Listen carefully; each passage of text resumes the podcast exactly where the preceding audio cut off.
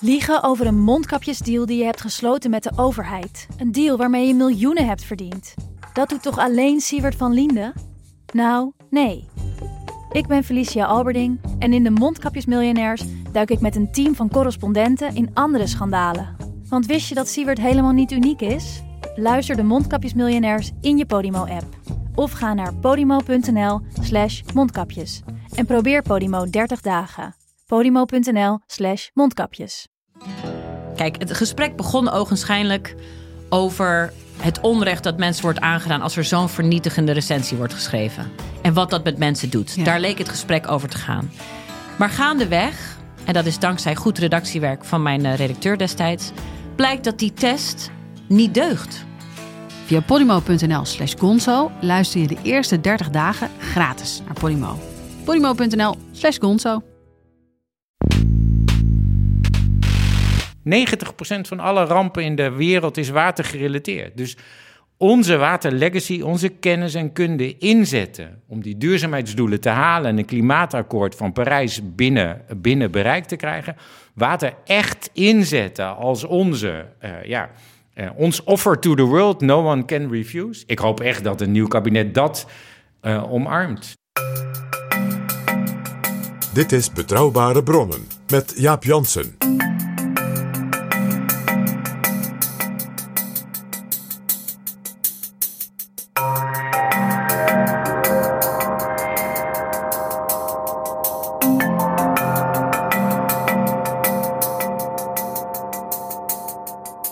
Hallo, welkom in Betrouwbare Bronnen, aflevering 154. En welkom ook PG. Dag ja. We gaan praten met Henk Ovink. Hij is sinds 2015 de eerste officiële watergezant van de Nederlandse regering. De eerste ook ter wereld. En in de hele wereld kennen ze hem. Luister maar naar de Amerikaanse zender CBS. We met a Dutchman, Henk Ovink, who says it's time to rewrite America's disaster playbook entirely. And there's only one opportunity. That is when a disaster hits. It's like an x ray. It tells you where all your vulnerabilities are and gives you the opportunity to step up and say, we can do better. Ovink is the world's only water ambassador, a role given to him by the Dutch government. We need to take action now. He advises the UN, 35 individual countries, and a dozen U.S. cities. He travels the globe like a missionary, preaching the gospel of flood prevention. But this is your house. This is my house. Henk Ovink stond al heel lang op ons verlanglijstje, maar meestal is hij in verre buitenlanden. En door corona is dat nu wat makkelijker. Hij is gewoon in Nederland. We gaan met hem praten over de rol van Nederland bij het aanpakken van problemen rond water wereldwijd. En er is ook een actuele aanleiding. Maandag behandelt de Tweede Kamer de wet voor de oprichting van Invest International. Dat is één loket dat helpt bij projectontwikkeling. Kansrijke ideeën door te ontwikkelen tot financierbare projecten. En ze hebben daar ook geld voor. Er ligt zo'n 800 miljoen euro te wachten op interessante initiatieven. Invest International focust op duurzame ontwikkelingsdoelen, waaronder alles wat met water van doen heeft. Het kabinet vindt zo'n nieuwe instelling nodig, omdat vooral relatief kleine investeringen tot 10 à 20 miljoen euro het nu vaak lastig hebben. Commerciële banken zijn terughoudend bij leningen met lange looptijden of ze hebben onvoldoende expertise in bepaalde landen en sectoren. Hierover, maar bijvoorbeeld ook over de Europese Green Deal en over allerlei andere internationale ontwikkelingen, gaan we praten met Henk Ovink. Welkom in Betrouwbare Bronnen, Henk Ovink. Dag Jaap, dag PG. Goed om hier te zijn. Dit is Betrouwbare Bronnen. Henk Ovink, we zitten met COVID-19, de coronapandemie, een ongekende ramp. Maar u bent eigenlijk altijd bezig met rampen en het voorkomen ervan. En met één ramp hebben we natuurlijk allemaal te maken, het klimaatprobleem. Belangrijk onderdeel daarvan is water, de rol van water. En u bent de officiële watergezant van de Nederlandse regering. U vliegt de hele wereld over om advies te geven. Uh, ik heb u gezien in New Orleans, in New York, in Latijns-Amerika, in Afrika, in Azië. U bent bijna nooit hier in Nederland, behalve nu door dat virus. U bent watergezant en u adviseert over watermanagement. Bent u eigenlijk de opvolger van koning Willem-Alexander daarin? Nee, dat is niet zo. Ik ben watergezant. Uh, onze uh, koning was kroonprins. Uh, dus dat zijn. Maar hij zich ook bezig met watermanagement. Jazeker. En hij heeft absoluut in de wereld water hoog op de agenda gezet en gekregen. en dat is super belangrijk. Daar wordt hij ook nog steeds om geprezen. en het feit dat hij zo'n grote waterkampioen was en ervoor durfde te staan in een tijd dat eigenlijk uh, nog niemand uh, zich er zo van bewust was. Uh, was echt een voor, hij had echt een voorloperrol. En dat heeft hij nog steeds. hij wordt daar nog steeds om enorm gewaardeerd. En dat heeft ook zijn weerslag veel breder. Uh, zijn rol werd natuurlijk versterkt door een sterke watersector van overheden, uh, bedrijfsleven, kennisinstellingen, maar ook NGO's in Nederland. Water is echt een speerpunt voor Nederland. Ja, water is cultuur. Hè, dus dat is meer dan een speerpunt. Hè. Een speerpunt is een keuze, een cultuur kun je niet omheen. Dus het is van ons, het hoort bij ons. het enige wat kan gebeuren is dat je het niet benut of verwaarloost, of dat je het uitnut en uh, vergroot en versterkt. En dat laatste is natuurlijk de, uh, het, het, doel. En dit is ook de reden, denk ik, uh, waarom de Nederlandse regering het zo belangrijk vond in 2015 om u die rol te geven. Ja, en je ziet het met deze pandemie weer. Hè. We zeggen heel snel thuis: was je handen ietsje vaker, liefst.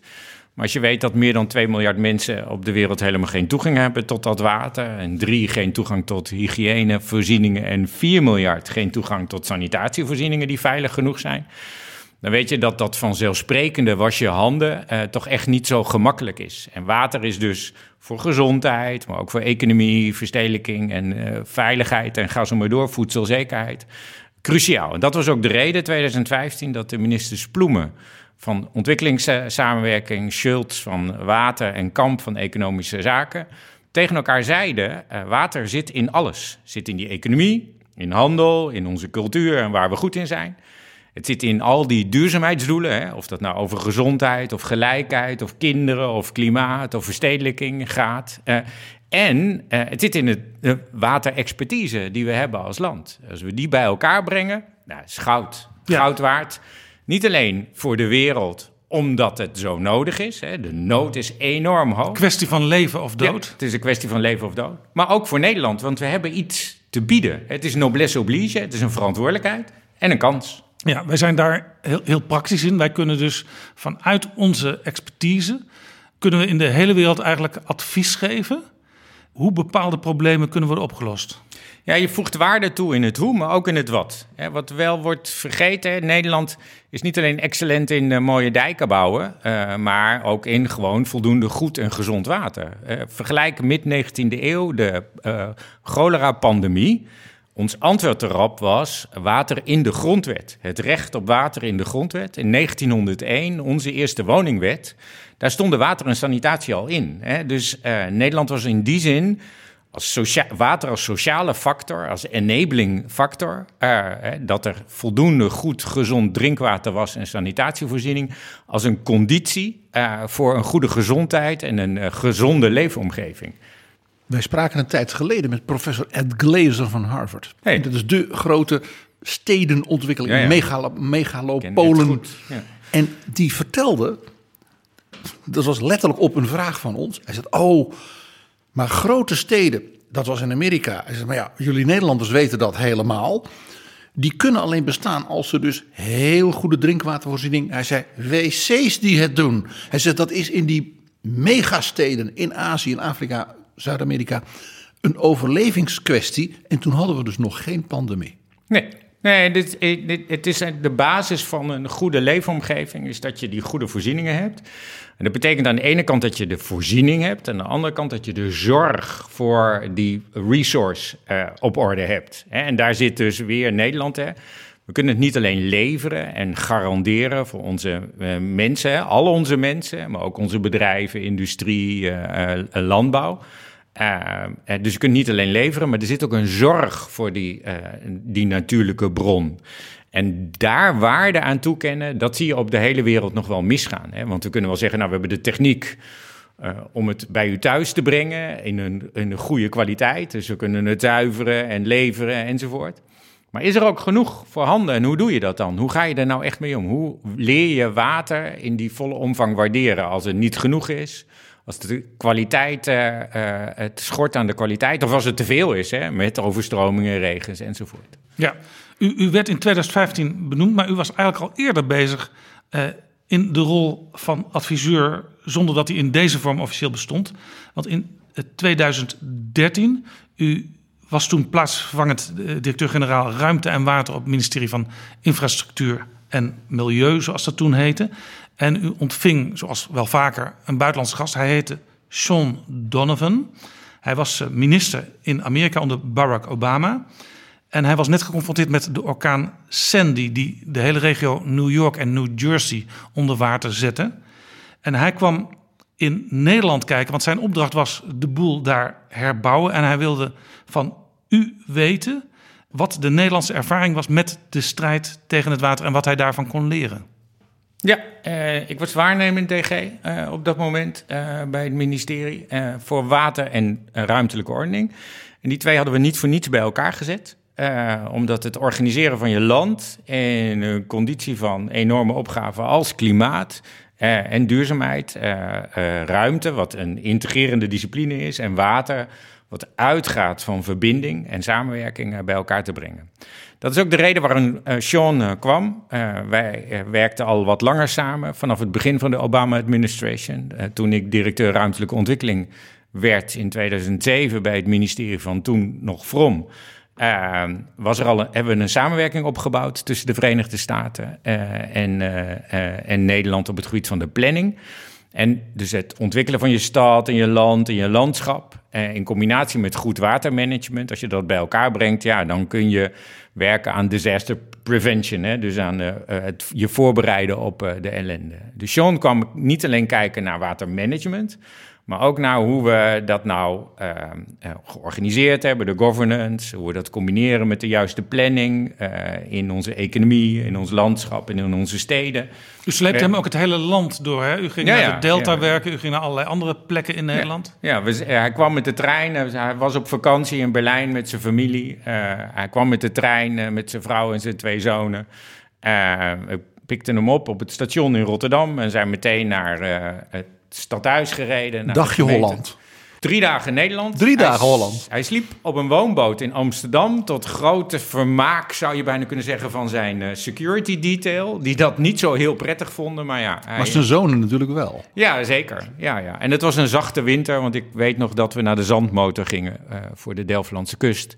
Uh, en zijn zonen de schoenen uittrokken en het water inrenden. Dus uh, nou, dat uh, ja. 2, 3 januari 2013. Even heel kort uitleggen, de zandmotor... Toch, toch niet met zo'n Unox-petje op, hè? Nee, nee, zonder petjes. Okay. Ja, de zandmotor, gewoon. wat is dat? Onze Nederlandse kust uh, wordt continu bedreigd. Uh, niet door, alleen door grote stormen en zeespiegelstijging, maar gewoon door de uh, zeestroming. de stroming in de zee. En die kalft elke keer een beetje uh, zand weg, zou je kunnen zeggen, strand weg en duinen weg. Uh, om dat uh, op peil te houden hebben we wetgeving aangenomen dat, waarvan we zeggen, nou, de kust mag zich niet verder terugtrekken dan hier. En dat is netjes vastgelegd. En dat betekent dat we die kust continu moeten aansterken. Dat kun je doen door zand op te spuiten. Uh, maar uh, ingenieurs, baggeraars, overheden, waterschappen, uh, kennissector kwamen bij elkaar en zeiden dat moet ook anders kunnen. Bouwen met de natuur noemen we dat populair, want die stroming in die zee is toch zo sterk. We doen een eiland in, voor de kust. En dat eiland artificieel spuiten we op. en dan kan die, die, die golfstroom, die kan dat, dat zand netjes, eigenlijk seconde voor seconde, minuut voor minuut, dag voor dag langs die kust verspreiden en dan wordt die natuurlijk sterk. Dus in feite help je op die manier de natuur een handje? Ja, de natuur helpt ons een handje. Dus je helpt eerst de natuur een handje en dan helpt de natuur jou een handje uh, om je verzekering te doen. Dat is een succes. Wordt ja. natuurlijk geëvalueerd en gemonitord.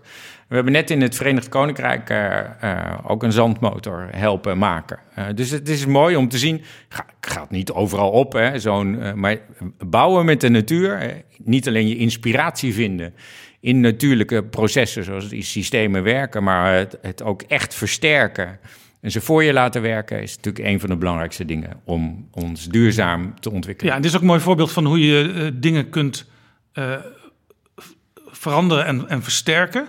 Um, Sean Donovan die had als opdracht rebuild everything. Hij moest gewoon de boel weer uh, opnieuw ja, herbouwen. Maar dat is volgens u niet altijd het beste hè, om de dingen weer precies zo te maken zoals ze waren. Je moet wel een beetje leren natuurlijk, hè, want anders bereid je je voor op de ramp van gisteren in plaats van die van morgen. Maar Obama en Donovan hadden dat goed door. Toen uh, president Obama in, in office uh, was vanaf januari 2009 uh, zei hij tegen zijn team, hij heeft een heleboel dingen gezegd, maar een van de dingen die hij zei was: No Katrina on my watch.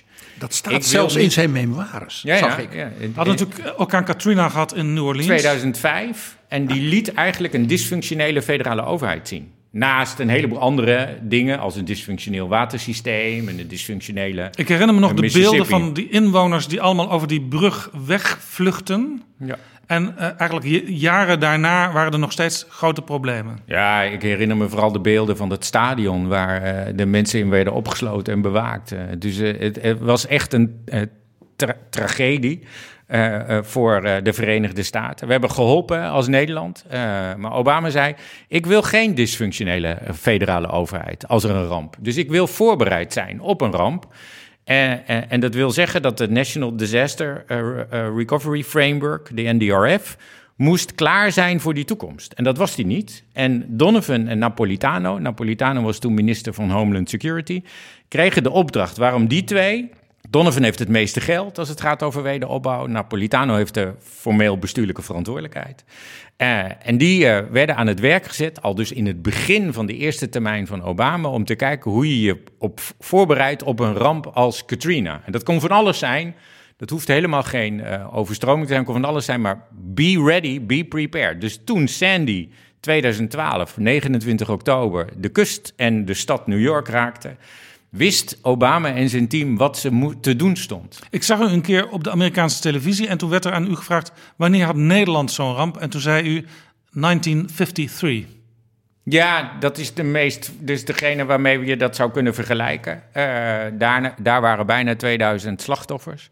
Uh, maar het was wel 1953. Uh, we waren ons veel minder bewust van de kwetsbaarheid ook daar was achterstallig onderhoud, hè, net zoals in de VS, maar de, het bewustzijn van het achterstallig onderhoud uh, was lager. Je kunt natuurlijk uh, uh, het boekje van Rutger Bregman lezen over dat we beter hadden moeten luisteren naar onze ingenieurs. en tegelijkertijd was het echt wel een andere tijd. Ik denk dat je inspiratie kan putten uit de manier hoe Nederland na die storm in 1953 een enorme stap vooruit heeft gezet in een heel incrementele manier, dus stapje voor stapje. Dus die eerste dam uh, in Zeeland is een andere dan de tweede, dan de derde, dan de vierde. Dus dat progressie in het denken, in het handelen, in het samenwerken met een bevolking in Zeeland, met NGO's, met de natuurbeweging, met de politiek.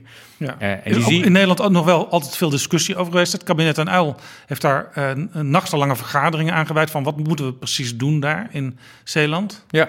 Nou ja, wat je, de uitkomst daarvan uh, spreekt nog steeds tot de verbeelding en is ook nog steeds uh, voor de grootste onderdelen goed en is adaptief. we zetten de schuiven nu open in Zeeland om het zoute water weer toe te laten, zodat ook voor de biodiversiteit en de vissen in dit geval er ruimte is. Dan doen we hetzelfde met de afsluitdijken.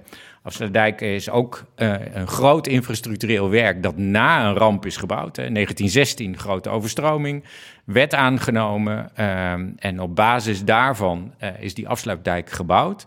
Daar prikken we nu een enorm mooi gat in. Dat noemen we een vismigratierrivier. Dat is de grootste vismigratierrivier van de hele wereld. Die kun je straks vanaf de maan zien. En dat betekent dat er weer zoet en zout water heen en weer kunnen zonder dat het onze veiligheid raakt. Dus waar Hansje Brinker volgens de Amerikaanse schrijfster uh, vinger in de dijk stopt, halen we die vinger van Hansje Brinker er nu even uit. Zodat de biodiversiteit en de vissen uh, weer heen en weer kunnen zwemmen en hun eitjes kunnen leggen aan beide zijden van die dijk. En dus de Nederlanders hebben een vorm van migratie ontdekt die ze zelf hebben bedacht en waar ze voor zijn. Ja, zeker. ja. Vissen mogen heen en weer. Ja, vrijelijk. Hè? Maar wel onder strikte condities van die rivier. Het is een meanderende rivier, maar wij leggen duidelijk de grenzen aan. Dus, dus in die zin zou je kunnen zeggen, is het vergelijkbaar. Geen bootjes van Frontex die daar uh, vanuit nee, Europa nee, nee. dat gaan bewaken? staat uh, patrouilleert natuurlijk, ja. ja. En, en, die projecten, de Delta-werken en ook wat daar bij de afsluitdijk uh, gebeurd is... die zijn nog steeds een voorbeeld voor de rest van de wereld. Ja, ze zijn nog steeds een voorbeeld niet in hun statische uh, waarde, maar juist in hun uh, adaptieve uh, waarde. Kijk nu naar de afsluitdijk. die zijn we opnieuw aan het upgraden. Dat betekent dat die wordt versterkt in het licht van toekomstige opgaven. Zeespiegelstijging, stormen, waterkwaliteit, maar ook gebruik, toerisme, recreatie, biodiversiteit, natuur, milieu. Dus Nederland uh, is voorloper als het gaat over hoe we als Nederland omgaan met onze kwetsbaarheid in het licht van die toekomst. En uh, naar jouw punt terug, uh, na een ramp terugbouwen wat er was, betekent eigenlijk na een ramp eerst naar die toekomst kijken je afvragen wat je nodig hebt in die toekomstige onzekerheden. Natuurlijk te leren van wat er mis is gegaan met die ramp. Want het is een röntgenfoto. Het legt namelijk al je kwetsbaarheden en afhankelijkheden bloot. En dan op basis van die match, verleden, heden en toekomst. Uh, uh, uh, de projecten bedenken die nodig zijn om je voor die, voor, voor die toekomst voor te bereiden. En wat je na in New York zag, is dat ze de oude tekeningen uit de jaren negentig tevoorschijn haalden en zeiden: Nou, we bouwen het dammetje weer terug. En dan ja, dat is eigenlijk weggegooid geld, want bij de volgende storm gaat dat dammetje er dan net zo hard weer vandoor. Ik heb eh, een paar jaar geleden gepraat met een hele groep Nederlandse studenten van de TU Delft, die na Katrina, dus echt als studentengroep, daar werden losgelaten op die stad, om als het precies dat niet te doen, maar te zeggen van oké, eh, dit waren de oude plannen, nou die zijn allemaal weg dus hè, met, die, met die enorme storm. Uh, wat zou je dan wel kunnen doen. Waarbij je dus de, het gevoel van zekerheid dat de mensen hadden kunt herstellen. Maar op een slimmere manier daarmee omgaan. En die vertelde dus dat zij met allerlei buurtcomité's. En, wat die, en dat die mensen allemaal zeiden. Zo hebben wij nog nooit naar die levies, zoals het daar heet, gekeken. Dat was voor hen dus een andere manier van kijken en die studenten die konden dat lekker fris en onbekommerd. Ja. die kwamen er niet als enorme experts of met heel veel gezag. Of de, Army Corps of Engineers en dat soort dingen in Amerika. Maar gewoon Nederlandse studenten die zeiden: waarom doe je niet zo? Waarom kijk je niet zo? En dat, die manier van kijken was voor die Nederlandse studenten weer de grote les voor hun latere functioneren. Het gaat er dus om dat je met mensen leert kijken naar wat gaat hier de komende 20, 30, 40, 50 jaar gebeuren. Ja, maar het is ook een lastige discussie, want het is uiteindelijk ook abstract. Uh, want de toekomst is de toekomst en niet vandaag. Uh, en dus een heel een, een boel van mijn werk in Amerika voor de, de Presidential uh, uh, Task Force voor de Rebuilding Post-Hurricane Sandy. ja, want u, was, was wat, want John Donovan, u, u oh, was dus met hem drie dagen aan het praten. Ja. Hij sliep op die woonboot en, en de rest van de dag trok u het land door. En eh, u zegt het, het, is abstract, maar u kon daar concreet laten zien wat er al gedaan was in Nederland. En hoe er gedacht werd over toekomstige uitdagingen. En hij zei meteen tegen u van ja, eigenlijk uh, moet je met me meegaan, want ik heb jou in Amerika nodig. Ja, we hadden. Dit, er ging natuurlijk op zo'n achterbank van zo'n busje wel een paar dingen aan vooraf. Want het gaat ook over hoe denk je over de wereld. Hè? En breder dan uh, watermanagement in een dijk. Uh, uh, en er was vanaf het begin een klik. Uh, dat heb, weet je niet van tevoren, maar dat, die dingen gebeuren. En uh, al snel raakten we in gesprek niet alleen over hoe organiseer je nou watermanagement. Ja, maar de, ook hoe de golflengten raakten elkaar. Ja, ja, ja, ja, en ook gewoon emoties en we hadden plezier. Hè. Dat was ook, er waren meer raakvlakken dan alleen maar onze professie. Hè. Zelfde leeftijd, zelfde beelden, ideeën, ervaringen. Zelfde muziek ambities. Ook om te kijken of je ook echt iets kon doen. Uh, dus toen hij wegvloog, zei ik tegen Irene, mijn vrouw. Ik zeg, nou ja, dit, wat die, kwam ik dan s'avonds tegen. Zei, wel heel spannende gesprekken dit. Um, hij dat is een kans. Hè? Een ramp is ook een kans. Hè? Uh, uh, Rahm Emanuel wordt altijd gequote, maar die, die quote is veel ouder. Hè? Maar never waste a crisis or never let the crisis go to waste. Hè? Dat weten we. Maar het is hartstikke lastig uh, een crisis niet aan je voorbij laten gaan. Want hem echt benutten. Maar Sandy was. Ja, je hebt ook niet altijd precies door wat nou de kern van de crisis is. Nou, hier was de kern van de kans dat een orkaan die een superstorm werd, want geen orkaan meer, veel schade had toegebracht. Uh, maar niet ergens zomaar in de wereld, maar New York. Elk kind van over de hele wereld, of ik nou in Bangladesh ben, of in Mozambique, of in Peru, of in uh, uh, Tajikistan. Tajikistan, maakt niet uit. kent New York. Ja, vandaar ook dat idee rebuild this. Want iedereen kent het en het moet weer zo worden zoals het was. Dat was het als kans. Dus zij, ik zei tegen Donovan... Uh, ik zei, als jij dat ook ziet als een game changer moment... Hè, maar dan moeten we het wel dus echt anders gaan aanpakken... dan wil ik met je werken. En uh, ik had hem een mailtje gestuurd en zei... I hope I'm not, too, not being too forward. En hij schreef mij binnen uh, binnen een minuut na landing uh, terug. You're just forward enough. When can you start? en toen. En u had thuis al met uw vrouw overlegd van ja, misschien. nou, we zei, ik zei, ik ga hem een mailtje sturen als jij dat ook een goed idee vindt. Want de kans dat hij ja zegt is vrij groot. Dat voelde je natuurlijk wel aan me, voelde ik wel aan mijn water. en hij zei ja. En toen moesten we natuurlijk wel met en dat moet gezegd hoor, steun van minister Schultz en secretaris-generaal Siebe Rietsta. Ja, want u, u, had natuurlijk gewoon uw baan op het ministerie. Ja, die zeiden meteen, gaan, dit is fantastisch. Dit is een kans voor onze bilaterale samenwerking. Nederland en de VS al meer dan 400 jaar. Dit is een kans voor de Nederlandse watersector. Dit is een kans voor de brand Nederland. Dit is een kans voor jezelf. Ja, uh, ja, ja dus, dus, dus, dus, er zit altijd iets nobels in, namelijk kennisoverdracht, maar ook gewoon keiharde economische belangen, zou je kunnen zeggen. Dat is een Nederlandse jongen die waarnemend directeur-generaal ruimte en water is, de Obama-regering mag helpen. Dan, als je dat niet weet uit te nutten, dan doen we iets niet goed. Dus dat hebben we ook gedaan. Ja. Het is natuurlijk ook gewoon voor de positie van Nederland, zeg maar, als partner op echt grote thema's wereldwijd. Natuurlijk interessant, want ja, eh, je, je kunt een soort voortrekkersrol ja. pakken op inhoud. Ja, en je kunt, in, in, het is ook onomstreden, wat heerlijk is. Hè? Je hoeft er niet heel ingewikkeld over te doen. Je moet vooral niet een te grote mond hebben en beginnen met vragen en niet met zeggen zo moet het. Hè? Want dat is ook altijd overal anders het Nederlandse vingertje? Nee, er komt geen vingertje aan te pas. Uh, dat is echt afgelopen. Dat hoort gewoon niet. Uh, je moet ook heel erg zorgvuldig omgaan met lokale kennis. Want we zeggen wel heel makkelijk. Uh, want dat, dat, daar hadden we het net bijna over. die, naar aanleiding wat PG zei over die studenten. Het is echt cultuur. Dus op het moment dat je uh, dat er een cultuur is die accepteert dat er dingen mis kunnen gaan.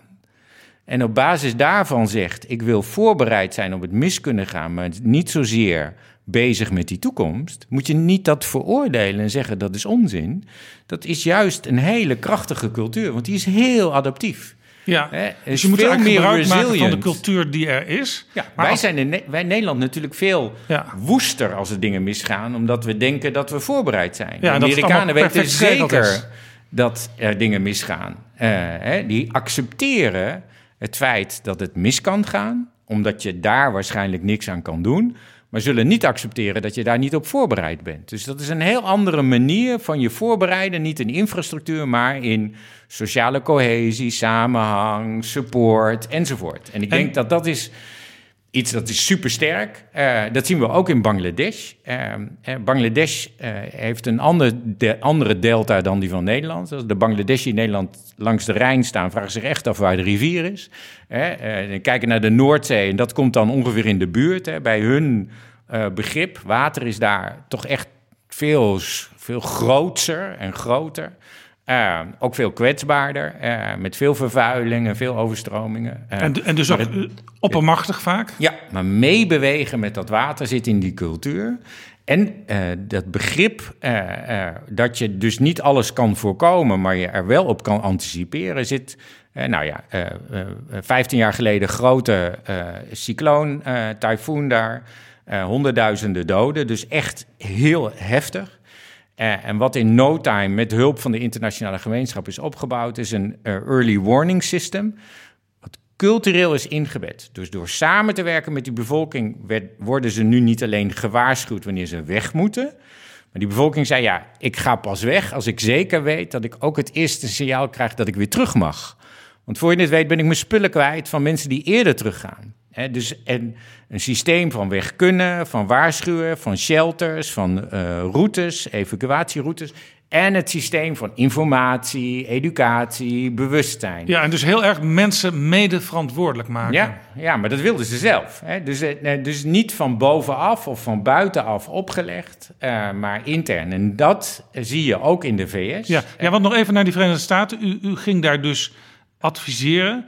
En um, ja, u zegt de cultuur is heel belangrijk en de ideeën die uh, uit uh, mensen zelf komen. U, u organiseert daar ook een competitie, hè? Rebuild by Design. Ja.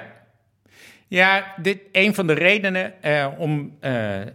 dus de, een van de aanleidingen daarvoor was toch heel simpel. je moet naar die toekomst toe. hoe doe je dat nou? hoe daag je nou een samenleving, de gemeenschappen die kwetsbaar zijn, maar ook de expertise die er in die samenleving zit, uit om alles uit de kast te halen om naar die toekomst te kijken. Nee, dat doe je niet door alleen maar build back, want dat moest natuurlijk ook, hè. Er lag gewoon uh, meer dan 60 miljard schade. Dat is heus niet allemaal leuk, vrolijk, innovatief. Dat ja. is ook gewoon... En ik, en ik denk dat je ook moet voorkomen op zo'n moment dat oude ideeën die nooit zijn doorgegaan, dat die alsnog gekopieerd opnieuw op tafel worden gelegd? Ja, maar ja, je 60 miljard, uh, uh, waarvan ongeveer 45 eh, miljard infrastructuurinvesteringen. Dat is heus niet allemaal vrolijk en innovatief. Dat is ook gewoon keihard werken. moet je vooral doen. We hebben een analyse gemaakt van die 6000 projecten. Uh, daarvan hebben we gezegd, nou, het meeste moet je gewoon doen. Maar er zijn er een paar honderd die inderdaad de kans bieden om te innoveren. En toen hebben we gezegd, we maken een analyse van de regio. Uh, van alle kwetsbaarheden, afhankelijkheden en de kansen. Maar daar hebben we wel de wereld voor nodig.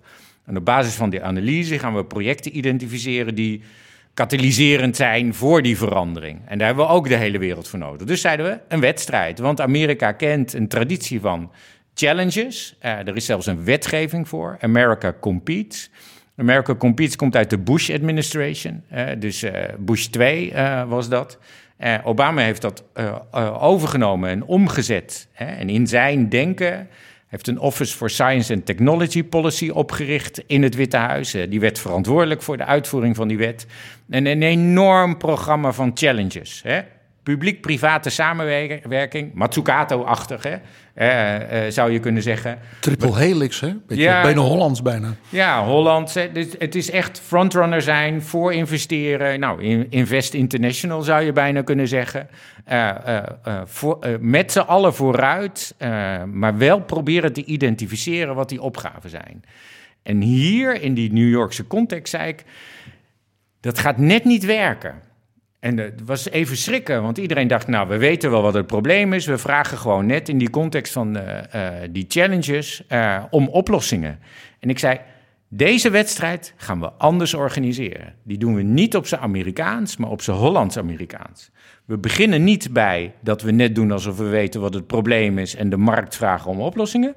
We gaan met de markt, met de communities, met de overheid kijken wat het probleem is.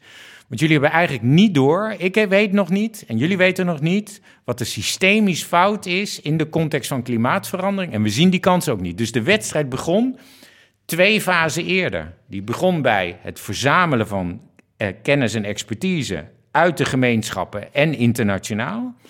En een proces van samenwerken om er echt achter te komen, echt een grondige analyse om erachter te komen wat er mis was, waar die afhankelijkheden van kwetsbaarheden zaten en op basis daarvan waar de kansen zaten. Dus echt elkaar beïnvloeden en elkaar uh, op idee brengen. Ja, maar ook echt gewoon analyse. Wat is er nou mis? Uh, het is, wat heel, komt op ons het is heel polderig, om, om eens een waterterm te gebruiken. Ja, Namelijk je de verschillende partijen ja. laat analyseren... wat is nou het echte probleem... en hoe kunnen we samen dan stappen vooruit zetten. Ja, ja maar dat, dat doorvragen op het probleem... dat ging wel echt nou, op zijn Amerikaans. Hè? Dus heel uh, open, transparant, met de beste expertise. En daar is zo'n wedstrijd dan weer fijn voor. Want je kunt gewoon zeggen, ik wil de beste. Hè? Dus als je in de criteria zegt, ik wil de beste, dan selecteer je ook de beste. Nou, tada, wij deden die oproep uh, aan de wereld. Uh, dit, dit, vroeg nog wel wat, hè? want dat betekent dat dat hele systeem van dat Office of Science and Technology Policy moest ook gaan bedenken we zijn er niet alleen voor omdat we weten wat er aan de hand is en de markt en de samenleving uit te dagen. We moeten ons ook openstellen dat we het misschien niet weten. En kan America Compete daar eh, een wet voor zijn? En daarvan hebben we gezegd, ja dat kan, maar we gaan wel evalueren wat voor type aanpassingen dat vraagt. Dus Rebuild by Design werd niet alleen een voorbeeld voor Rebuild Better. Het werd ook een voorbeeld voor die challenges. We wonnen ook de prijs uh, tijdens de Obama-administration voor Rebuild by Design, omdat we de meest innovatieve challenge waren van de hele Obama-administration. En zoals u destijds uh, Sean Donovan in uh, Nederland rondleidde, zo kan Sean Donovan nu, bij wijze van spreken, mensen uit de hele wereld daar in New York en rond New Jersey rondleiden en laten zien wat daar inmiddels allemaal tot stand gekomen is. Ja, was het nou maar zo, hè? Want dat betekent dat uh, infrastructuurinvesteringen in Amerika echt sneller gaan dan in Nederland. Maar dat is niet zo. Ruimte voor de rivier begon in 1979. Uh, en vorig jaar hebben we het laatste project afgerond. Dus uh, ik zeg ook altijd dat we uh, wij zeggen altijd, uh, wat gaat het langzaam in de wereld? Nou, in Nederland gaat het ook langzaam. Infrastructuurinvesteringen goed doen kost tijd. Van ja, dus in Amerika tot ontwerp. moet ook nog heel veel gebeuren. Ja, moet ook nog heel veel gebeuren. Even ja. tussendoor, ruimte voor de rivier. Dat is in Nederland dat uh, de rivieren ruim, letterlijk ruimte krijgen... om op bepaalde momenten ook ja, uit te... Ik weet niet hoe, precies hoe term is, maar... Uh, buiten hun oevers te buiten treden. Hun, ja, dat is heel goed, PG, buiten hun oevers te treden. Ja. En dat je daar dus ook rekening mee houdt met bijvoorbeeld de huizen waar, waar je ze plaatst. Ruimte voor... De, en, uh, en in de tussentijd kunnen, kan het ook weer gebruikt worden voor dieren die daar uh, ja. rondlopen. Terug even naar Rebuild en die cultuur. Hè? Dus dat, dat, die, die, die die wedstrijd veranderde uh, de challenge, maar we, uh, het uitnodigen van die wereld leidde tot uh, die call. We hadden 148 aanbiedingen van over de hele wereld die mee wilden doen. We konden er maar 10 selecteren. Hoeveel uit Nederland? van de 10 die we selecteerden, van de 148 zaten er, waren allemaal teams, want het moesten interdisciplinaire teams zijn. Er waren honderden partijen uit Nederland mee. Maar van de 10 die we selecteerden, waren zes teams met in totaal 21 of 23 Nederlandse partijen. Het kan dus, hè? Uh, en het interessante hiervan is dat ik heb altijd gezegd... dat, dat, was, niet, dat was niet omdat u daar zat, dat het zoveel Nederlanders uh, waren? Ik heb niet gekozen. Hè? Dus, uh, en de, maar dat heeft ermee te maken dat je de vraag beïnvloedt. Niet zozeer het antwoord. Als je de vraag ingewikkeld genoeg maakt... komen die Nederlandse partijen vanzelf bovendrijven. Als het echt gaat over systeemvraagstukken op het gebied van water. Omdat die Nederlanders met die ingewikkelde processen ervaring Wij zijn hebben. een land dat in dat systeem denken en doen enorm excelleert. Uh, en zijn dus in staat om in plaats van te zeggen: Oh, bouw een dijk, te zeggen: Nee, we gaan dat proces in. Dus het is proces, het is ingenieurskunst, maar het is ook watertechnologie. Hè? Dus het is van alles wat. En dat allemaal bij elkaar. En we zijn nooit te bang om het te moeilijk te maken. Ja. En wat je over de hele wereld ziet, is natuurlijk het graag gemakkelijker maken. Dan ruimte voor de rivier. Hè, ja, andere vraag. Over de hele wereld, door verstedelijking, economische ontwikkeling, zijn rivieren andere dingen geworden. Hè, vroeger waren het krachtige natuurlijke systemen. We ontdekten dat het ook kanalen konden zijn waarop we goederen konden vervoeren en waar langs we konden ontwikkelen. En uh, we vonden dus dat we ze moesten uh, eigenlijk uh, begrenzen, omdat ze anders bedreigend zouden kunnen zijn. En bovendien, we moesten wel die goederen kunnen blijven vervoeren en we moesten er wel veilig aan wonen. Daardoor zijn over de hele wereld rivieren gekanaliseerd of als kanaal beschouwd. Een Mississippi is een dode rivier.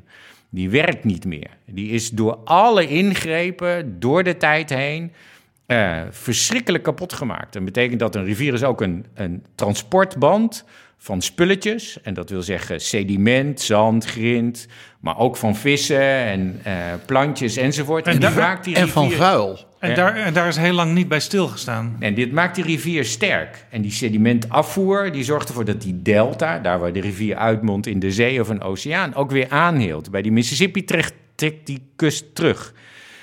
Een voetbalveld per uur aan de kust van Louisiana verlies je. mede door, en dat, heeft, dat komt dus niet door zeespiegelstijging, maar gewoon door het kapotmaken van die rivier. In, in Nederland ontstond het besef in de jaren 70, de EO Weijers prijsvraag, de EO Weijers Stichting, en de EO Weijers prijsvraagstichting, uh, die begaan is met uh, de duurzame ontwikkeling van het land en daarvoor planning en ontwerp wil inzetten. Die had het landelijk gebied, het riviergebied, als onderwerp gesteld. En een consortium onder leiding van een aantal landschapsarchitecten, die later het bureau HNS vormden, die wonnen met het plan Ooievaar. En het plan Ooievaar ging echt op het systeem van het gebruik van het riviergebied, agrarisch, stedelijk, niet stedelijk en riviermanagement, watertechnisch. Toen kwamen in 1994 en 95 die bijna overstromingen. In 95 hebben we 250.000 mensen geëvacueerd, succesvol. En dat zette het hoog op de politieke agenda. En toen kwam begin deze eeuw, 2005, 6, 7, de wet, de PKB, Plan en Logische Kernbeslissing, uh, ruimte voor de rivier. En pas daarna het programma en de uitvoering. En zo zie je dat we de tijd hebben genomen van de jaren 70 tot een bijna ramp in de jaren 90 tot een programma in deze eeuw. Ja, dat is ook wel cynisch, hè? Eh, mensen die erbij betrokken zijn, die zeggen soms: uh, eigenlijk hebben we eens een keer een goede ramp nodig. Ja, we hebben continu rampen. Dus dat is eh, als voorbeeld daarvan. Katrina zette de regering Balkenende aan om een Delta-programma op te zetten. Dus je hebt niet altijd je eigen. Elke aanleiding is genoeg om uh, slim te zijn. Hè? Dus uh, je hoeft natuurlijk. Ik, ik, bedoel, het zou natuurlijk belachelijk zijn. Ja. Alleen soms om, om, om een grote massa mee te krijgen in je denken, heb je soms voorbeelden nodig. Ja, voorbeeld gedrag. Uh, toen ik uh, in uh, Amerika werkte, werd ik uitgenodigd in Californië, waar helemaal geen overstroming plaatsvond, door de stad San Francisco en een groot consortium. En die waren aan het nadenken over klimaatkwetsbaarheid van de, de San Francisco Bay. Dus dat zijn San Francisco en alle plaatsen daaromheen. Ja, de Bay Area. ja, de Bay Area. En daar zijn ze natuurlijk vooral bang voor aardbevingen en zeespiegelstijgingen en stormen staan daar niet zo op de agenda. Uh, en we hadden, uh, ik mocht een lezing geven en daarna hadden we een besloten diner met allemaal vooraanstaande types.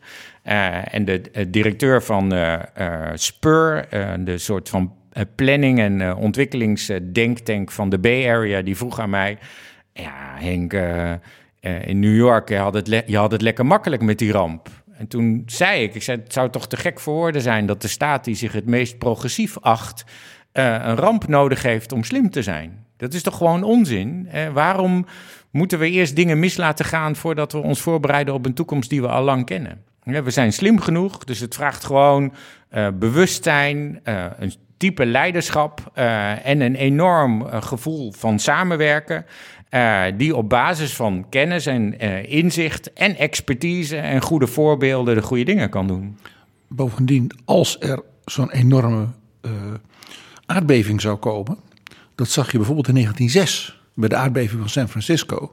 Dat ze dus niet water hadden van de brandweer om die gigantische brand van die hele stad te bestrijden. Want alle watertransport, zeg maar de riolering en alles was kapot. Niets deed het meer. En dat leidde dus tot, de ramp was dus nog veel erger door die eindeloze branden. Uh, dus ook water is een kwestie van aardbevingen gevaar. Ja, en ik, ik wil toch een ramp is echt verschrikkelijk hoor. Mensen gaan gewoon echt dood. Dus we kunnen er heel abstract over praten, maar we, met, ook na Sandy of waar in de wereld ik ook kom, uh, met, met, met Sandy, je spreekt gewoon mensen die alles kwijt zijn. Die zijn hun huis kwijt, een bedrijf, hun, zijn hun dochter verloren, of een man of een vrouw of een familielid. Hun hele buurt, hun hele leven. Dus, ja. dus je kunt wel zeggen, ik heb een ramp nodig om uh, tot mijn, mijn sensus te komen. Maar dat is dus eigenlijk een belediging. Uh, want ja. dat betekent dat je, uh, dat je ervoor kiest om het zo mis te laten gaan voordat je tot handelen overgaat. Ja. En het besef, hè, dat zie je in het hele klimaatdebat natuurlijk ook. Hè. We schuiven die hete aardappel voor ons uit. Nou ja, dat, dat, dat, wou, dat wou ik zeggen. Het, het probleem is natuurlijk als we die klimaatramp over ons heen laten komen, dan, dan is het te laat. Ik las ergens dat 40% van de, de inwoners van planeet Aarde, die verdwijnen als we niks doen. Ja, nee, ik, ik, ik, dat vind ik natuurlijk allemaal heel ingewikkeld. Het kan ook 50 of 30 procent zijn. Ik weet het niet. Of allemaal. Uh, uh, dus uh, dat is allemaal heel ver weg. Hè? En dat gaat vanuit dat als we niks doen. Maar wat is niks doen? Dus uh, uh, wat, wij, wat je kan bedenken is, en dat is vooruitkijkend, en je ziet tipping points die dingen kunnen versnellen. Maar je, je kunt de scenario's zien dat als wij onze emissies niet verkleinen en de klimaatverandering toeneemt, dat we kwetsbaarder worden. Er zijn een paar dingen die daarbij komen kijken. En een, een totaal onderschat rapport van het IPCC van de afgelopen tijd is het Climate and Land Report. Vind ik heel interessant, omdat het de vinger op de zere plek legt. Op twee manieren laat ze namelijk iets zien. Eén, wat we doen, hè, elke dollar, euro, yen of wat dan ook, die we investeren in de ontwikkeling van uh, uh, onze aarde, zorgt ervoor dat we meer emissies hebben. Dus er is meer klimaatverandering. Dus de ene analyse is, daar moet je wat aan veranderen. En de tweede is, hoe we het doen, dus hoe we investeren en waar we het investeren, maakt ons ook kwetsbaarder. Dus op de plekken die ook kwetsbaar zijn, hè, onze rivieren bijvoorbeeld op, uh, uh, niet benutten, maar juist belemmeren. En, dus we maken onze natuurlijke systemen kapot. Dus, en er is meer emissie, dus meer klimaatveranderingen, meer opwarming en meer ellende. En hoe we het doen maakt ons kwetsbaar. Dus op twee manieren kun je je toekomst nog beïnvloeden. En er wordt wel eens gezegd dat je kan kiezen. Nee, je moet op allebei die manieren natuurlijk inzetten. En mitigatie ervoor zorgen dat je het binnen de perken houdt. En adaptatie, resiliency en weerbaarheid door het op de goede manier te doen. Uh, en die twee uh, die houden elkaar de hand vast. Uh, ja, nou ja, maar er, er, is geen excuus om het niet te doen. We weten het gewoon. Eigenlijk is dat een soort global rebuild by design. Ja, ja. We, doen nu natuurlijk op basis van de ervaringen in Amerika. we ook in de Bay Area uiteindelijk uh, uh, Resilient by Design gedaan. Ik heb net een programma de afgelopen paar jaar opgezet en gerund. Dat heet Water as Leverage, water als hefboom. Als enabler voor duurzame ontwikkeling. Zijn begonnen in drie steden. In Chennai in India, Kulna in Bangladesh en Semarang in Indonesië. We schalen het nu op in Vietnam, India en Latijns-Amerika. Om echt te kijken hoe je een challenge, dus innovatie en de kracht van mensen en hun kennis en expertise in kan zetten om van begrip en bewustzijn en dus eigenaarschap institutionele en informele transformaties mogelijk te maken, die ervoor zorgen dat je ook projecten realiseert die de start kunnen zijn van een, een verandering die nodig is. Dit is Betrouwbare Bronnen, een podcast met betrouwbare bronnen. Als ik u zo hoor, u bent uh, overal en nergens tegelijk. Ja. Ja. Uh, komen er inmiddels meer mensen zoals u? Ja, u bent dan de, de, enige watergezant ter wereld, maar u kunt niet en in Bangladesh en in de Bay Area en in Indonesië en u kunt niet overal tegelijk zijn. Nou, met corona tegenwoordig wel. Ik begin s ochtends in Azië en ik eindig in Latijns-Amerika. En tussendoor ben ik in het Midden-Oosten en Afrika. En de volgende dag weer. En hier. En hier. Maar je hebt gelijk. Uh, uh, het is heel ingewikkeld en gelukkig ben ik helemaal niet alleen. Uh, ik bedoel, ik werk in mega grote coalities van institutionele en minder institutionele partners. Van een Wereldbank, een UNDP, een UN Habitat, een UNEP, tot en met het World Wildlife Fund. Ja. Regeringen van al die landen. Je zou misschien kunnen zeggen dat, dat u ze helpt om een bepaalde mindset te creëren. En dat u af en toe kijkt of het nog werkt. Ja, en de samenwerking met NGO's en communities niet te vergeten. En het gaat er uiteindelijk over uh, ook om, om angst weg te nemen. Uh, want uh, ik, ik, denk dat een heleboel mensen wel dromen van in die toekomst uh, en naar die toekomst toe werken, maar dat er ook een beetje durf voor nodig is om het te doen. En dan wordt er gekeken, politiek, naar kiezers, bedrijven naar investeringen, NGO's naar hun achterbannen, communities gewoon naar hun welzijn. En durf je een stap te zetten naar een toekomst die toch onzeker is. En ik denk dat een heel groot gedeelte van mijn werk is ook die partijen bij elkaar brengen. Ervoor zorgen dat er een omgeving is van vertrouwen. Dat je dus kwetsbaar durft te zijn naar elkaar. En in die kwetsbaarheid een samenwerking en vertrouwen opbouwt. En dat je vanuit dat samenwerken naar die toekomst kijken zegt: kom, we gaan een stapje zetten. Eh, want het moet, en daar is uiteindelijk iedereen wel van overtuigd. Maar het kan ook. En ik dat geloof in dat het kan, op basis van de mogelijkheden die je met elkaar schetst. Ik denk dat dat een hele grote basis En of dat nou in een situatie is van een conflict, of een ramp, of gewoon onzekerheid. Uh, dat maakt dan niet zoveel uit. Wat het er al even over. Uh, Nederlandse bedrijven uh, zijn vaak op allerlei manieren betrokken bij innovatieve veranderingen. Ook wat kleinere bedrijven die een goed idee hebben, die proberen daar natuurlijk ook geld voor te krijgen om, om, om te kunnen investeren. nou, nou is er een, een probleem dat die leningen niet altijd makkelijk komen. Daarvoor is nu de bedoeling dat Invest International wordt opgericht. De Tweede Kamer praat daar komende week over. Merkt u dat ook in uw gesprekken, dat er soms hele goede ideeën zijn, maar dat het moeilijk is om die financiering rond te krijgen? En financiering is altijd lastig op twee manieren. Uh, dus je, uh, om iets te ontwikkelen heb je geld nodig. Om een samenwerking te borgen heb je geld nodig. Om kennis te ontwikkelen heb je geld nodig. Uh, om capaciteit te vergroten heb je geld. Dus dat is één soort. Dat, dat, noem ik altijd het miljoen. En dat wordt heel snel vergeten. Hè? Want we vinden het miljoen? Het al, ik, ik, maak het af, hè? En, want we focussen altijd ons op de projecten. En dat is het miljard, want dat is het grote geld. Infrastructuur vraagt gewoon veel investeringen. Dus waar kijken we in En veel tijd. En veel tijd. En tijd is geld. Ja, hè? dus kost, het kost ook gewoon. Er is een kost aan infrastructuur. Dus waar, waar zie je alle commitments? Waar zie je de focus op? En dat is projecten, projecten, projecten. Uh, tegelijkertijd zeg ik, om tot de goede projecten te komen, zul je eerst moeten investeren in mensen, in kennis, in samenwerking, in capaciteit, in governance, in accountability, in lerend vermogen, in informele, maar ook in institutionele capaciteit. En dat is eigenlijk het kleine geld. Dus je hebt een miljoen nodig om een miljard te investeren, maar we investeren vele miljarden zonder dat miljoen en die gaan vaak naar de domme dingen. En die maken ons weer kwetsbaarder en dan moeten we nog een keer en nog een keer. Dus het is die twee.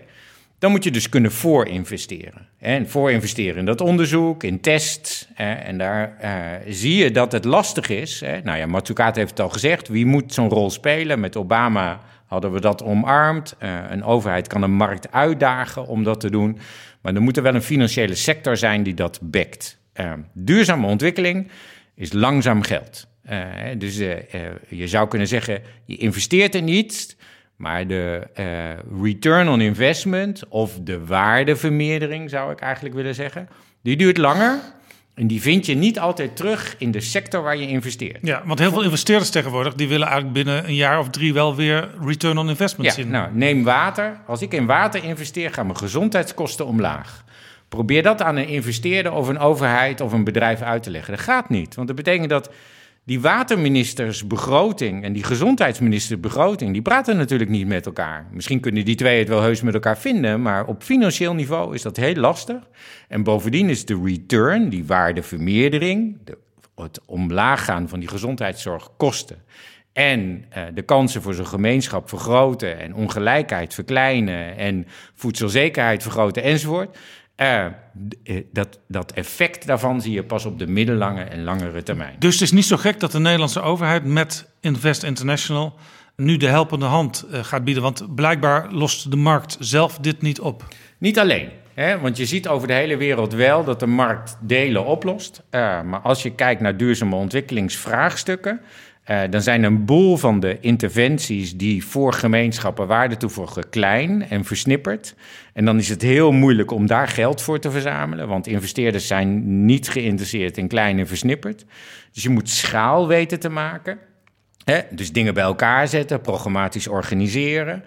Invest International kan ook helpen om schaal te garanderen, om programma's en projecten bij elkaar te harken, waardoor overheidsvoorinvestering en garantiedekking kan worden gekoppeld, hè, geleveraged met private sector investeringen. En dan kun je risico's spreiden. Kun je zeggen, nou, ik pak iets uh, op de lange termijn uh, en dan pak jij iets op de korte termijn. Ja, ja het gaat ik, altijd over poelen van geld. Als ik met mijn Geen bedrijf, overheid kan het alleen. Ja, hè? Als ik met mijn bedrijf een idee heb en ik heb 10 miljoen investering nodig, of, zelfs 20 miljoen, dan zijn banken vaak niet geïnteresseerd, want dat is te klein voor ze. En misschien hebben ze ook niet meer uh, de, de, kennis en ervaring, omdat banken natuurlijk ook uh, ja, hun, hun, hun, taak hebben veranderd. Bijvoorbeeld ABN AMRO zat vroeger in de hele wereld voor bedrijven. Die heeft zich nu echt teruggetrokken op, op Europa en vooral op Nederland.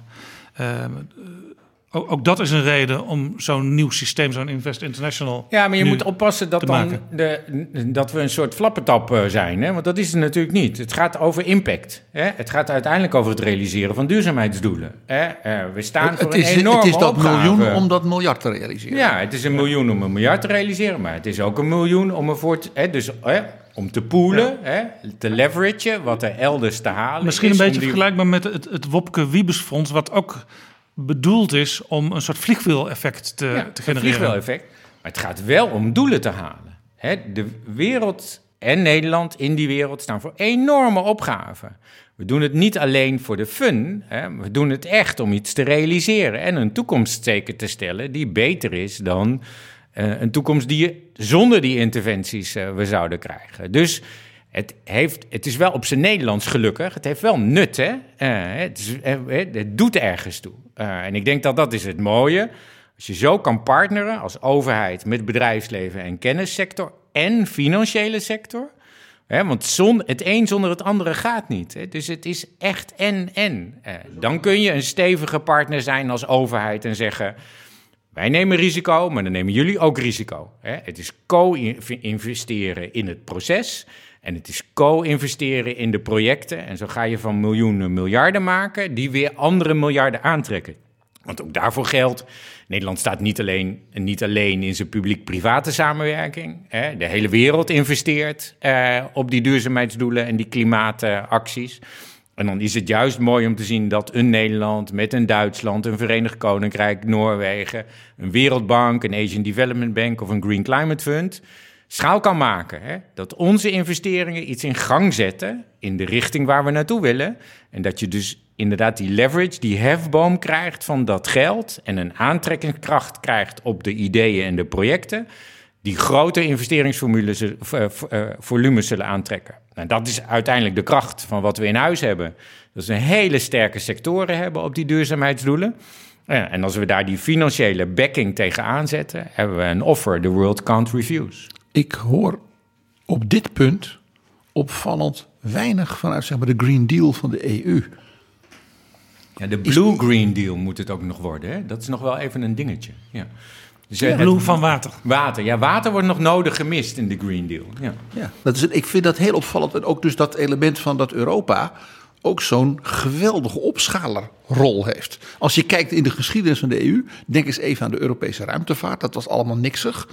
En dat is door de ESA gewoon leidend in de wereld geworden. Dus je kunt op heel veel van dat soort dingen, dus zo, zowel in toptechnologie als in kennis, als die toepassingskant van, van die verschillende partijen, juist als Europa veel doen. Ja, maar nu zijn we onderscheiden wat doet Europa in Europa en wat doet Europa in de wereld. Maar, maar dus zegt de Europese eigenlijk... investeringsbank is heel actief met ons uh, in de wereld om die duurzaamheidsdoelen te halen. En een fantastische partner, de EBRD overigens ook. Hè. Dus we hebben echt wel een aantal, en zo zijn er nog een paar meer. En die hebben fondsen en, en, mogelijkheden om in ontwikkelingshulp en samenwerking een heleboel voor elkaar te krijgen.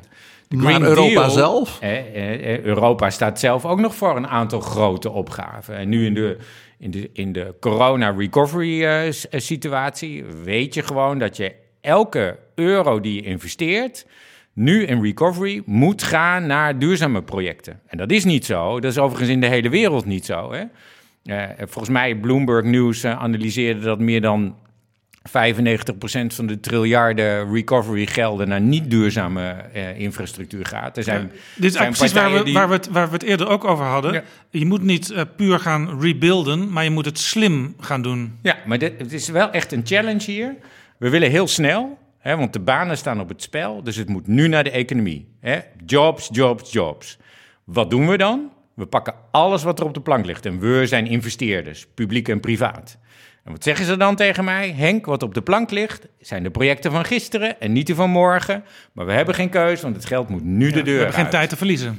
En dat betekent, en dan kom ik weer bij dat Climate Change and Land Report van het IPCC. Dan gaat het naar de domme dingen. En dan zijn we morgen kwetsbaarder en slechter af. Dus Wat die pipeline, die pipeline van duurzame investeringen, die is niet op orde. Nee. Dus we moeten als de donder, en daar is ook Invest International een mooi eh, instrument voor. We moeten als de donder die pipeline versterken. Ja, en toch die, zegt en die moet blue en green zijn. De Europese Commissie zelf zegt, wij hebben juist op een hele slimme manier het klimaatbeleid en het recoverybeleid met elkaar verweven. Ja, beleidsmatig wel, maar dan moet het nog wel vertaald worden naar uh, kansen en projecten en investeringsmogelijkheden. Dus waar is het Europese rebuild by design? Goeie vraag. Ja, ik ben er klaar voor. Ja, we gaan er meteen mee van start. Maar dat vraagt dus wel van meneer Timmermans en zijn clubje dat ze uh, uh, water, klimaat omarmen als kans. Hè. We, en, en, misschien wel zulke challenges via Horizon Europe. Ja, dat zou, eh, dat zou uh, zijn mogelijkheden, maar je ziet het ook nog wel in uh, de verantwoordelijkheden. Hè? Als je kijkt naar kustveiligheid, dan is dat een nationale aangelegenheid. Hè? Maar als de kust van België kwetsbaar is, dan zal Nederland daar last van hebben. Nou is de kustveiligheid van België gedelegeerd aan de Vlaamse overheid. Dus dat is een regionale, niet een federale verantwoordelijkheid. En de Vlamingen hebben het ook altijd over de Vlaamse kust en niet over de Belgische kust. Nee, en dat is ook echt terecht zo. Hè? Dat is netjes geregeld bij wet en beleid. Uh, en daar is nog wel achterstallig onderhoud. Ruimte voor de rivier hebben we in Nederland op orde, maar niet op Europese schaal. Ik zou enorm voorstander zijn van een European Program Room for the Rivers. Het kan dus ook gebeuren dat wij in Nederland iets, iets moois doen met die rivieren, maar dat dat juist elders voor problemen zorgt. Nee, dat kan weer dan niet, hè, want dat hebben wij wel weer goed voor het snotje, uh, of in het snotje. Uh, dus we wij zijn ons er heel erg van bewust dat alles wat wij hier doen uh, voortkomt uit beslissingen die de Fransen, de Duitsers of de Zwitsers al hebben gedaan. Dus wij zijn heel hard aan het werk met die internationale samenwerking. We hebben een Rijncommissie enzovoort enzovoort. Hè, die, uh, die zalm uh, die weer door onze deltawerken kan zwemmen, komt door een verdrag dat we met de Duitsers hebben. Dus de ja, maar waterkwaliteit hoor, en waterveiligheid... Ik eigenlijk zeggen, en dat vind ik eigenlijk toch wel schokkend... er zit nog een gat in het denken uh, in Europa als het gaat over klimaat in combinatie met water. Ja. ja. Dus, toen dus, wij dus Timmermans van... en Samsom die moeten hier echt werk van maken. Meteen na dit gesprek u bellen. Ja, kan. En u komt meteen naar Brussel. Ja, ja, ja. ja absoluut. Ja. Want uh, toen wij Nederland voorzitter was van de uh, EU in 2016, uh, dat halve jaar, mocht ik een DG-overleg voor de veiligheid, dus die security uh, in een, uh, op het gebied van klimaat en water vertellen wat de veiligheidsimplicaties waren. En de, nou, de, het was een interessant gesprek. Het uh, was voor velen voor de eerste keer dat ze door hadden dat waterkwetsbaarheid ook echt een matter is of national security. terwijl de G7 op dat moment net een rapport had gepresenteerd, het jaar daarvoor dat climate change is a matter of national and international security. Dus en water werd in dat rapport, dat was onder leiding van de Duitsers, eh, als de kernopgave voor die security eh, issue in de context van klimaatverandering. Even heel concreet, als Frans Timmermans u vraagt binnenkort, Henk, wat zijn de drie belangrijkste dingen waar we, wij, waarmee wij nu aan de slag moeten? Wat zegt u dan? In de context van de Green Deal en klimaataanpak, neem ik aan. Nou, één, echt gezondheid. Want gezondheid en klimaat, en we zien het met een pandemie, maar gezondheid en klimaat hebben direct met elkaar te maken. Opwarming van onze steden, een verschil tussen binnensteden en de randen van meer dan 8 graden leidt tot gezondheidsproblemen. Waterkwaliteit uh, en gezondheid hebben direct met elkaar te maken en watervoorziening. Dus ik zou zeggen, je zou kunnen zeggen onder die kop, wat ook een maatschappelijke drijver is, zou je waterkwaliteit kunnen scharen en alles wat er voor nodig is om dat op orde te hebben. Daar zou ik dan ook aan linken de zorg voor onze natuurlijke bronnen en dus de link met biodiversiteit. Dan kom je eigenlijk op het tweede punt. Onze hele natuurlijke kapitaal in Europa staat natuurlijk op het spel bij een, uh, een economische ontwikkeling die we zien. Dus zorg voor die natuurlijke bronnen en die biodiversiteit en het natuurlijk systeem, building with nature, gaat ons, gaat ons enorm resilient uh, en robuust maken. En dan als laatste veiligheid. En die veiligheid zit in overstromingen en droogte uh, van onze rivieren, onze steden en onze kusten. En daar zou je een, een Delta-programma-achtige aanpak voor kunnen kiezen, die je dan weer ontleedt. En dat je zegt, ik ga iets doen op het niveau van de rivieren. Hè? Uh, je moet oppassen dat je Europa op de plek van die nationale overheid staat, want dat werkt niet. Maar dat, je kunt het wel omdraaien. ja, ook hier is het polderen met elkaar. Ja, hè, je kunt het stimuleren en helpen organiseren. En, en er ook geld in stoppen voor het proces. Dus als Europa gaat helpen om dat proces in gang te zetten, kunnen die nationale overheden er met elkaar echt wel uitkomen. U zei zo even uh, uh, verdroging. Hele delen van Europa hebben een gigantisch ook veiligheidsrisico, gezondheid, maar ook economisch en anderszins door woestijnvorming. Ja. En daar hoor je natuurlijk in Nederland niemand over. Ja, de laatste jaren natuurlijk wel. We hebben drie van de droogste jaren achter de rug. We hebben een deficit, hè, dus een tekort. Uh, dus het, we worden wakker. ja, we zijn wakker. En het Nederlandse systeem is interessant. Hè? Uh, ons, water, water, ons fysieke watersysteem, hè, dus uh, ons construct van infrastructuur, is natuurlijk gericht om het water naar de zee te dragen. Hè? Het dus moet weg. Afvoeren. Het moet weg. Ja. Terwijl vasthouden natuurlijk eigenlijk een onderdeel zou moeten zijn van een watersysteem. Want je hebt het ook nodig. Je hebt het nodig voor je industrie, je landbouw en om uh, van te leven. Droge voeten, dat is het belangrijkste voor Nederland altijd. Ja, dus je, je, je moet soort van... Uh, uh, die gezonde voeten zijn niet per se altijd droog. Hè? Dus dat betekent dat je moet... En voor landbouw en voor industrie heb je water nodig. Nederland is in die zin ook wel een motortje. Hè? Er komt voldoende water binnen van boven en uit de rivieren dat als je het goed vasthoudt in je, in je landschap, in je natuurlijk systeem, in je aquifers, dus in je grondlagen, hè, in, je, in, je, in, je, um, in je moerassen, in je meren en je rivieren, dan kun je het ook gebruiken op het moment dat je het nodig hebt. Dus die buffer weer aanzetten, zou je kunnen zeggen. Hè, dat, dat, kan, hè, dat natuurlijk systeem activeren. Uh, dat is echt mogelijk. En dan is Nederland, hè, want daar zijn we al goed in dat doen we over de hele wereld. En we hebben de data en de kennis in huis om te analyseren hoe het zit. Maar dat ook inzetten in Nederland, waarin we dus echt laten zijn, uh, we zijn uh, de, de, de, de, ja, het laboratorium voor te veel, te weinig en te vies water, hoe je dat doet. KWR in uh, Utrecht was toch de eerste... KWR? In de, uh, dus, onderzoeks, Watertechnologie Onderzoeksinstituut... was toch weer de eerste die liet zien dat we corona konden ontdekken in ons afvalwater. onze watertechnologiebedrijven en kennisinstellingen... we hebben een watercampus in Leeuwarden... en de Wetses als onderzoeksinstelling... Wageningen Universiteit, maar natuurlijk ook TU Delft en, en Utrecht werken allemaal samen op die technologie. Waterkwaliteit, het zuiveren van water, het inzetten van het slip voor energiewinning. Kortom, die circulaire economie die wordt door waterkracht gedreven. Ja, ja Wopke, Wopke en Wiebes, luisteren jullie? Ja, heel interessant. We zitten natuurlijk in Nederland allemaal te wachten op dat iedereen op corona getest kan worden. Maar in feite kunnen we nu al een uh, landkaart van Nederland maken op basis van wat er in het water wordt aangetroffen. Ja, de, de, dus uh, de, dat doen we al. Hè. Dat uh, is interessant om te zien en dat gebruiken we ook wereldwijd al. maar uiteindelijk loop je daarmee natuurlijk nog achter de feiten aan. Hè. dus die, de, dat testen gaat dan natuurlijk net ietsje sneller dan dat je het in je in je water vindt. Want je, je, het moet er eerst in uh, voordat je het kan vinden. Ja, je wilt natuurlijk voorkomen. Ja. Wij willen natuurlijk liefst altijd voorkomen dat het erin komt. Ja, voorkomen is beter dan genezen. We hadden het net over Europa. Daar moet nog veel gebeuren. Ook dingen die, die nog, nu nog niet in de plannen staan. Straks hebben we in Nederland natuurlijk uh, verkiezingen en dan een kabinetsformatie. Er zijn allerlei plannen. Is er iets waarvan u zegt. Dat moet absoluut niet vergeten worden straks als die plannen voor de komende vier jaar op papier worden gezet? Nou, ja, wensenlijstjes zijn er natuurlijk altijd. Ik denk uh, nationaal en internationaal. Uh, mag ik misschien twee dingen zeggen in plaats van één? ik denk nationaal inderdaad die integrale aanpak van die, van die waterzekerheid. dus die gaat over te veel, te weinig en te vies. Ik denk dat dat juist heel mooi is om er als Nederland volop in te zetten. En te laten zien dat een Delta-programma er niet alleen is voor het beschermen tegen het water, maar ook voor de zekerheid voor voldoende zoetwater en het omzetten van dit systeem, van het vasthouden en het inzetten van ons natuurlijk kapitaal. En dat is ook een exportproduct, om het even heel Hollands te zeggen. En daarmee laat je ook nog eens een keertje zien dat wat we al goed kunnen, dat we dat ook echt tot, uh, nou ja, tot over de grens inderdaad uitnutten en helemaal in excelleren. En daar zouden we dus niet alleen moeten investeren in die infrastructuur, maar ook in het proces en de innovaties en de kennisontwikkeling om dat inderdaad uit te nutten.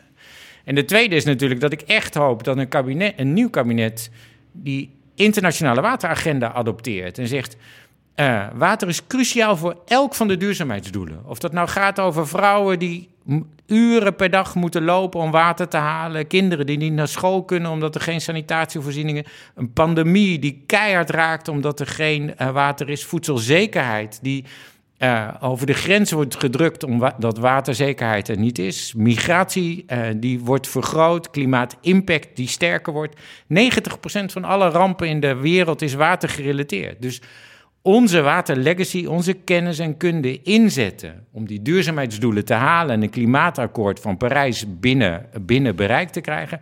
Water echt inzetten als onze, uh, ja, uh, ons offer to the world, no one can refuse. Ik hoop echt dat een nieuw kabinet dat uh, omarmt. Natuurlijk. Maar de volgende premier mag toch in, als hij lang genoeg zit, in 2023 iets heel moois voorzitten op ja. wereldniveau? Ja, uh, in 2023 sinds 1977. Dus dat, 1977 was de eerste VN-conferentie over water en meteen ook de laatste.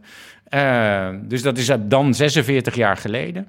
Water is binnen de Verenigde Naties niet georganiseerd, in tegenstelling tot alle andere uh, onderwerpen. En dat betekent dat uh, hoewel in uh, uh, al die overleggen, van de Security Council tot en met een tweede commissie, sociale economische ontwikkeling. En er is ook een watercommissie bij de VN? Nee, er is geen watercommissie bij de VN. dus water is niet. Er is ook geen watergezant, dus? Er is geen watergezant, ook hoog tijd. er is wel een wateroverleg, dat heet UN Water. Dat is een vergadering. Oh, dat bedoelde ik. Ja. En die vergadering bestaat uit alle VN-agencies plus de Wereldbank. En die over water. Dat is heel mooi, maar die kunnen verder niks. Die hebben geen mandaat en geen bevoegdheid en die kunnen hooguit agenderen. Daarom hebben we gezegd, Nederland, samen met Tajikistan en gesteund door... Tajikistan, leg ja. heel even uit Ga ik uitleggen zo, maar dat, dat er in 2023 uh, de tweede VN-waterconferentie komt in de context van die brede duurzaamheidsagenda. Dus alle SDG's en een klimaatakkoord en een pandemie en issues over uh, grensoverschrijdend water enzovoort. 2023, geco-host door Nederland en Tajikistan. Waarom Tajikistan? Hè, dit soort conferenties doe je altijd samen. Hè? een land uit een, on, nou ja, wat we dan ontwikkeling, een, een, ontwikkeld land en een land in ontwikkeling. Je probeert twee kanten van de, van de wereldmedaille samen te pakken. Zweden en Fiji organiseerden ook de eerste Oceans-conferentie. Portugal en Kenia doen de tweede. Nederland en Tajikistan. Maar Tajikistan is een land dat bekend staat door zijn watergedrevenheid. Het is een waterbron voor die regio van de wereld. Er komt heel veel water vandaan. Ze zijn een enorme source. Want Tajikistan hebben... ligt in het midden van Azië en het ja. is eigenlijk allemaal gletsjers, hè? Allemaal gletsjers, uh, echte watervoorziening. Uh, nou ja, de Aral Sea is alleen heel echt super kwetsbaar. Hè? Dus uh, ga maar kijken in hun afhankelijkheid daarvan. Daar hebben ze een heel programma, spelen ze een vooraanstaande rol in. Maar dus, water dus staat twee bij hun... landen bij uitstek die ja. heel erg met water bezig zijn. En water staat daar hoog op de agenda. De president uh, heeft het als een van zijn prioriteiten altijd. En Tajikistan is ook de vader, de, de founding father van de Decade on Water. Ze zitten nu in de tweede decade... Uh, uh, on water, die International Decade on, uh, on Water. en dat betekent dat zij zijn echt een drijvende kracht, letterlijk en figuurlijk, voor die wateragenda. en daarmee een fantastische partner voor ons als Nederland. Ja, dat is in 2023, die tweede ja. VN-water. En dan kan dus inderdaad onze premier, de, dus van het volgende kabinet, uh, niet alleen laten zien dat het ons serieus is, maar ook onze voortrekkersrol in Europa uh, en onze positie in de wereld uh, enorm versterken, mits water dan ook een prioritair onderwerp is, zowel nationaal als internationaal, voor ben, een volgend kabinet. Bent u daar zelf dan ook nog bij betrokken als watergezant? Want u bent in 2015 benoemd voor drie jaar. U bent al een keer voor drie jaar herbenoemd. Nou, als ik goed reken, dan zitten we in maart aan het eind van die tweede termijn. Dat klopt. Ja, er is net een evaluatie afgerond uh, en die uh, wordt uh, binnenkort door de vier betrokken ministeries. Dat zijn buitenlandse zaken natuurlijk, infrastructuur en water, economische zaken en klimaat en LNV, landbouw, natuur en voedselzekerheid. Ja, voedselveiligheid. voedselveiligheid besproken. En die vier departementen die gaan dan beslissen hoe het verder moet. En ik denk dat nou, een hint hoe een nieuw kabinet hierover zal gaan denken en politieke sturing op zo'n dossier dan natuurlijk enorm zal helpen bij de besluitvorming over hoe je daar verder mee gaat. Ja, en u bent beschikbaar, zegt u. Nee, dat is niet aan mij. Ja. Obama, die noemde u ooit Henk the Water Guy. Mhm. Hoe kijkt u naar de regeringsvorming nu in Amerika via Trump? Daar zal u waarschijnlijk niet erg blij mee zijn geweest qua beleid. Nu krijgen we Joe Biden. Kent u hem persoonlijk? Nee, uh, ik ken hem niet persoonlijk. Uh, John Kerry die is klimaatgezant ja. in de nieuwe regering. Ja. Kent u hem? Ja, maar nee, um, Kerry en water zijn ook, moeten ook nog vrienden worden, zal ik maar Oh. zeggen. Ja, dus uh, klimaat is bij Kerry in heel goede handen. en was natuurlijk Parijsakkoord, uh, dat heeft u allemaal kunnen zien uh, in, uh, de, in allerlei documentaires en films enzovoort. Ja, en dat is ook een van de eerste dingen die Joe Biden heeft beloofd te gaan doen. Ja. Het akkoord van Parijs ondertekenen. Ja. En nu echt het Ja. commitment geven. Ja, maar de, ehm, dus uh, carry en klimaat uh, een golden deal. Uh, maar de wateragenda moeten we nog levend maken. Dan ga, dan ga ik even een tip geven als historicus.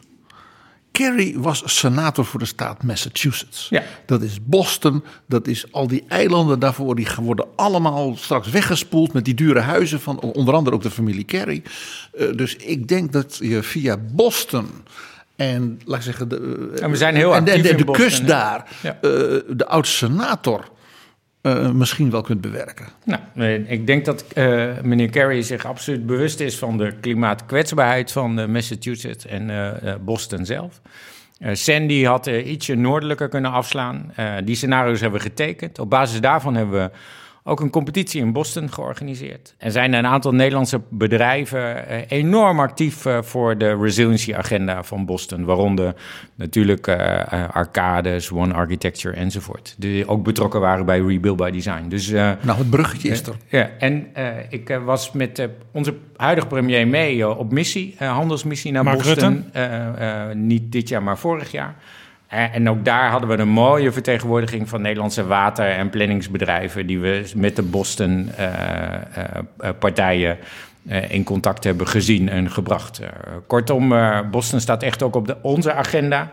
Dus dat is inderdaad een kans. Ja. Ik, ik noemde Biden, ik noemde Kerry, Ja. ik noemde ook al Obama. In het begin van dit gesprek hadden we het over Sean Donovan, met wie u in de regio New York en ook bij New Jersey dingen heeft gedaan, belangrijke dingen. Die Sean Donovan, die wil nu, heeft hij aangekondigd, burgemeester van New York worden. Ja, born and raised New Yorker. Ja, dus, uh, en hij wil verantwoordelijkheid nemen. Hij was uh, vice-mayor onder Bloomberg, voordat Obama hem naar uh, Housing and Urban Development lokte. hij heeft acht jaar voor Obama gewerkt, hè, de full term. ik denk dat Obama een president is die heeft laten zien dat het bouwen van een coalitie uh, begint in huis. Hè? Uh, dus, uh, de, um, um, ik zei wel eens tegen John grappend: volgens mij gaan jullie na de president het Witte Huis uit. Hè? De tweede termijn was John. Director of the Office of Management and Budget op het Witte Huis. Um, dus echt de man die de begroting maakte. Ja, maar de man die de begroting maakt, die ook, hè, want dat heeft John heel erg gedaan, die de integratie in die begroting heeft bewerkstelligd. Hè, vanuit zijn denken en zijn uh, idee over hoe je met geld omgaat, is dat je juist naar die verbinding ziet om, zoekt om meerwaarde te creëren. Uh, die gaat nu uh, runnen voor Meijer. Fantastisch. Hij had een mooi uh, filmpje gisteren van zijn campagne gelanceerd, waarin hij heel mooi laat zien ehm, waar zijn, zijn drijfveer vandaan komt. Hij moet echt iets overwinnen. Hij is een witte man van 50 plus. In een land waar racisme een enorm uh, belangrijk onderwerp is van elk politiek debat. Hij heeft zijn roots in die stad. Hij heeft zijn roots ook in die sociale woningbouw hè, als commissioner for housing onder Bloomberg. Dus hij weet donders goed wat er mis is. Hij heeft Sandy geleid natuurlijk voor New York, de Sandy Task Force. Maar nu moet hij nog Obama. even de, brug slaan naar de hij kiezers. Moet, dus hij moet op de grond staan. Hè. Dus hij heeft eigenlijk alles mee. Zijn intelligentie, zijn, zijn denkkracht, zijn ervaring. ideeën, zijn overtuiging, zijn ervaring. Uh, de, Iers, moet, de, Ierse Amerikanen. Ja, hij, en, uh, maar hij, hij, moet inderdaad landen in die stad, uh, op al die plekken. En daar heeft hij alle kansen voor. Uh, en als hem dat lukt, hè, als hij goed landt uh, op de plekken waar het echt kwetsbaar is... en mensen hem leren begrijpen en hij mensen uh, laat zien dat hij mensen begrijpt... want dat doet hij, hè, maar die empathie erin krijgen en die verbinding leggen... nou, dat kan die ook, hè? maar ze moeten hem wel de kans geven. Als dat gebeurt, zou het een gouden uh, burgemeester zijn. We gaan het volgen uh, in november. Jazeker, van november, heel dichtbij. Ja. November 2021 weten we wat de uitslag is. Ja, Jaap, wij willen hem in betrouwbare bronnen. Hè? Zeker. Ja. Ik heb in dit gesprek heel veel geleerd. Het belangrijkste is misschien wel dat als we het over klimaat hebben, dat het niet altijd automatisch zo is dat uh, alles wat met water te maken heeft, daar ook door iedereen meteen uh, bij gedacht wordt. En dat daar dus flink uh, op gelet moet worden. Als Diederik Samsom of Frans Timmermans u belt of straks de kabinetsinformateur, dan bent u onmiddellijk beschikbaar om ze van advies te dienen. Ja. En u bent nog lang niet klaar met uw werk. Dat heb ik wel uh, gemerkt in dit gesprek. Henk Oving, mag ik u hartelijk danken voor dit gesprek. Ja, graag gedaan. Was erg leuk en inspirerend. En uh, uh, ik ben benieuwd naar een vervolg. En we gaan kijken of we Sean hier naartoe kunnen halen. Ja. Dank u wel.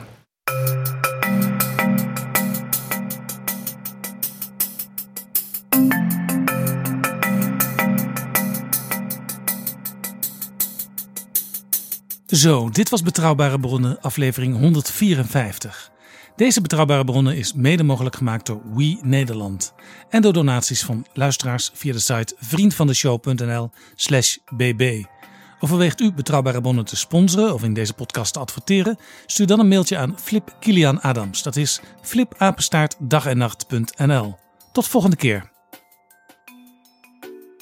Betrouwbare Bronnen wordt gemaakt door Jaap Jansen in samenwerking met dag en nacht.nl.